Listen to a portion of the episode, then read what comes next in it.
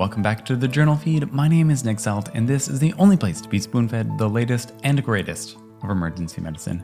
Here, our team combs the literature for the best articles so that you don't have to, and then provides expert summaries no bigger than a spoonful so that you can keep up with the ever changing landscape of acute care medicine.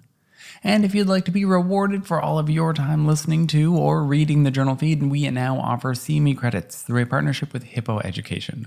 All the details for that are at our website at journalfeed.org. Now let's take a quick look ahead at everything we'll be covering. We'll be looking at long-term management of BPPV, more on lights and sirens, dosing of defibrillation in kids, NPO status in children, and cardiac ultrasound at the bedside. This, of course, is the audio version of the past week's summaries, which this week were brought to you by the inspiring Max Hansel, Vivian Leigh, and Clay Smith. And without further ado, the first article for this week was titled Prevention of Benign Paroxysmal Positional Vertigo with Vitamin D Supplementation, a randomized trial out of the Journal of Neurology. No doubt we've all heard of BPPV, after all, it's everybody's favorite cause of vertigo.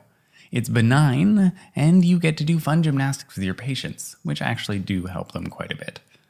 What happens that causes BPPV is that you have these tiny otoconia in your ear, which are calcium crystals which make the otolithic membrane heavier than the surrounding fluid of the inner ear. Since these are tiny calcium crystals, having a lower calcium level may cause them to turn over more frequently and thus risk their release. So, a misplaced otoconia is what causes BPPV, as the other fluid now containing otoconia moves for a longer period of time because it's now it's more dense, it has more inertia, and this is what produces the vertigo sensation after movement. Anecdotally, some patients have found improvement of this problem with vitamin D and calcium supplementation. These authors put that to the test. This was a multi-center randomized trial that enrolled 1,050 patients with BPPV, who all had canalith repositioning maneuvers. About half of them went on to receive vitamin D and calcium supplementation at 400 units of vitamin D and 500 milligrams of calcium twice a day for a year, if their vitamin D level was lower than 20 nanograms per ml. The other half had no supplements and were actually asked not to take them, and there was no placebos. For the primary outcome, which was the annual recurrence rate per person year, using intention to treat was 0.83 in the treatment arm versus 1.1 without treatment. Just two patients in the treatment arm developed hypercalcemia and had to stop the supplements. Now, there's a few problems with the study. It was only retrospectively registered at clinicaltrials.gov due to a translation delay from Korean to English. And at this time, they also changed the primary outcome for proportion of patients with reoccurrence to the absolute number of reoccurrences per patient. Their original primary outcome, proportion of patients with reoccurrence, was lower in the treatment group as well at 37.8% versus 46% in the non treatment group. And so that gives a number needed to treat of about 11. There are also some issues with follow up. Those numbers could have been better, but I think a bigger limitation might be realistically checking and rechecking vitamin D and calcium levels in these patients. Now, before I wrap up with a spoonful, the journal feed would really like to thank the folks over at the Number Needed to Treat team who caught our mistake, as well as the original author's confusing reporting of a number needed to treat of 3.7 for the new primary outcome, which was an absolute risk difference and thus is a continuous variable, which is inappropriate to use to calculate a number needed to treat. So, again, a shout out to the number needed to treat team for upholding a high scientific standard. The journal feed always welcomes any and all legitimate corrections, and we appreciate hearing from you. So, in a spoonful, supplementation of vitamin D and calcium after canalith repositioning maneuvers reduce the episodes of BPPV per year in adult patients. And on to the second article, which was titled Using Lights and Sirens for Emergency Ambulance Response How Often Are Potentially Life Saving Interventions Performed? out of the Journal of Pre Hospital Emergency Care. Flashing lights might be pretty, especially when they're climbing up in your rearview mirror as they radiate from an approaching ambulance. But lights and siren use has been associated with an increased risk of crashes. What it's meant to do is to reduce transport time, which it might also do, by about 1.5 minutes in urban settings and 3.6 minutes in rural settings.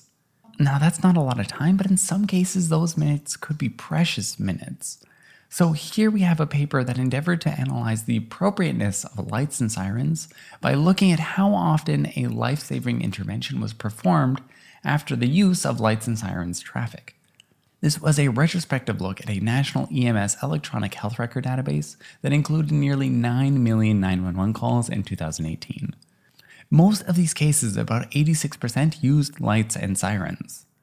Now, then, if we are very liberally defining what a potential life saving intervention might consist of, in this case, they were including medications, critical hospital notifications, STEMI or stroke alerts, things of that nature. Then these were done in only 6.9% of calls. Then the authors checked to see if lights and sirens had reduced the number of potentially life saving interventions, but actually found the opposite on sensitivity analysis. As response times increased, the rates of life saving interventions actually decreased. So, rolling out the flashy red carpet didn't seem to get patients to the hospital faster and thus mitigate their use. As, so, as with all things, it's just a risk versus benefit. If lights and sirens make transport quicker, then it could be useful, but maybe we have to be more selective. So, in a spoonful, most 911 calls involve the use of lights and sirens but only a small proportion did a potentially life saving intervention for the patient. This suggests that a more conservative approach might be safer. And after that, we have the third article, which was titled Improved Survival to Hospital Discharge in Pediatric Inpatient Cardiac Arrest, using 2 joules per kilogram as the first defibrillation dose for initial pulseless ventricular arrhythmia, out of the Journal of Resuscitation. For kiddos in need of shocking, that is, those with ventricular fibrillation or pulseless ventricular tachycardia, PAL recommends a starting dose of 2 to 4 joules per kg. And also mentions that it's reasonable to repeat a shock at 4 joules per kg if they're refractory. Now, if we look across the pond at the European Resuscitation Council, they recommend starting at a dose of 4 joules per kg. So there's quite a bit of variability between the recommendations. Four is twice what two is, so that's a fairly big difference. But what if we went a little bit higher or a little bit lower? This was a retrospective look at the American Heart Association database, which included 301 children of 12 years old or less who had an in hospital arrest. The average age was three years old. Most of them were in the PICU, had respiratory difficulty, hypotension, and were intubated. After adjusting for confounders, they found that survival to discharge was worse when the defibrillation dose was outside the range of 1.7 to 2.5 joules per kg. It'll require further study, but it seemed to be that patients with the higher dose actually did worse than those with the lower dose. For patients less than 18 years old with ventricular fibrillation, doses above 2.5 joules per kg, there was an association with a lower survival to discharge, but we can't really comment on the neurological status data, unfortunately. So, well, of course, if you can't change your shocking dose, then it's probably better to shock rather than not shock at all. But in a hospital, we can be more precise and shoot for better outcomes. In a spoonful, for children with ventricular fibrillation or pulseless ventricular tachycardia, the defibrillation dose of 2 joules per kg was associated with the highest survival to discharge, and doses outside the range of 1.7 to 2.5 had lower survival. After that, we have the fourth article titled Point of Care Ultrasound to Assess Gastric Content in Pediatric Emergency Department Procedural Sedation Patients, out of the Journal of Pediatric Emergency Care. Not unusually, we often expect pediatric patients to be NPO for procedural sedation and analgesia to reduce the chance of aspirating gastric contents. But just how well is this working, anyways? Since no one likes a grumpy, unfed kid after all. Uh, that being said, though, a lot of kids aren't hungry when they're sick.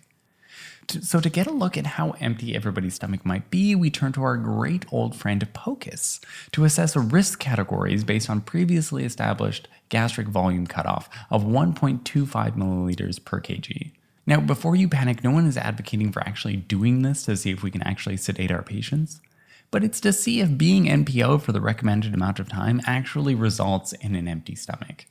So, this was a prospective study on the use of gastric POCUS on pediatric patients over six months undergoing procedural sedation and analgesia in the emergency department.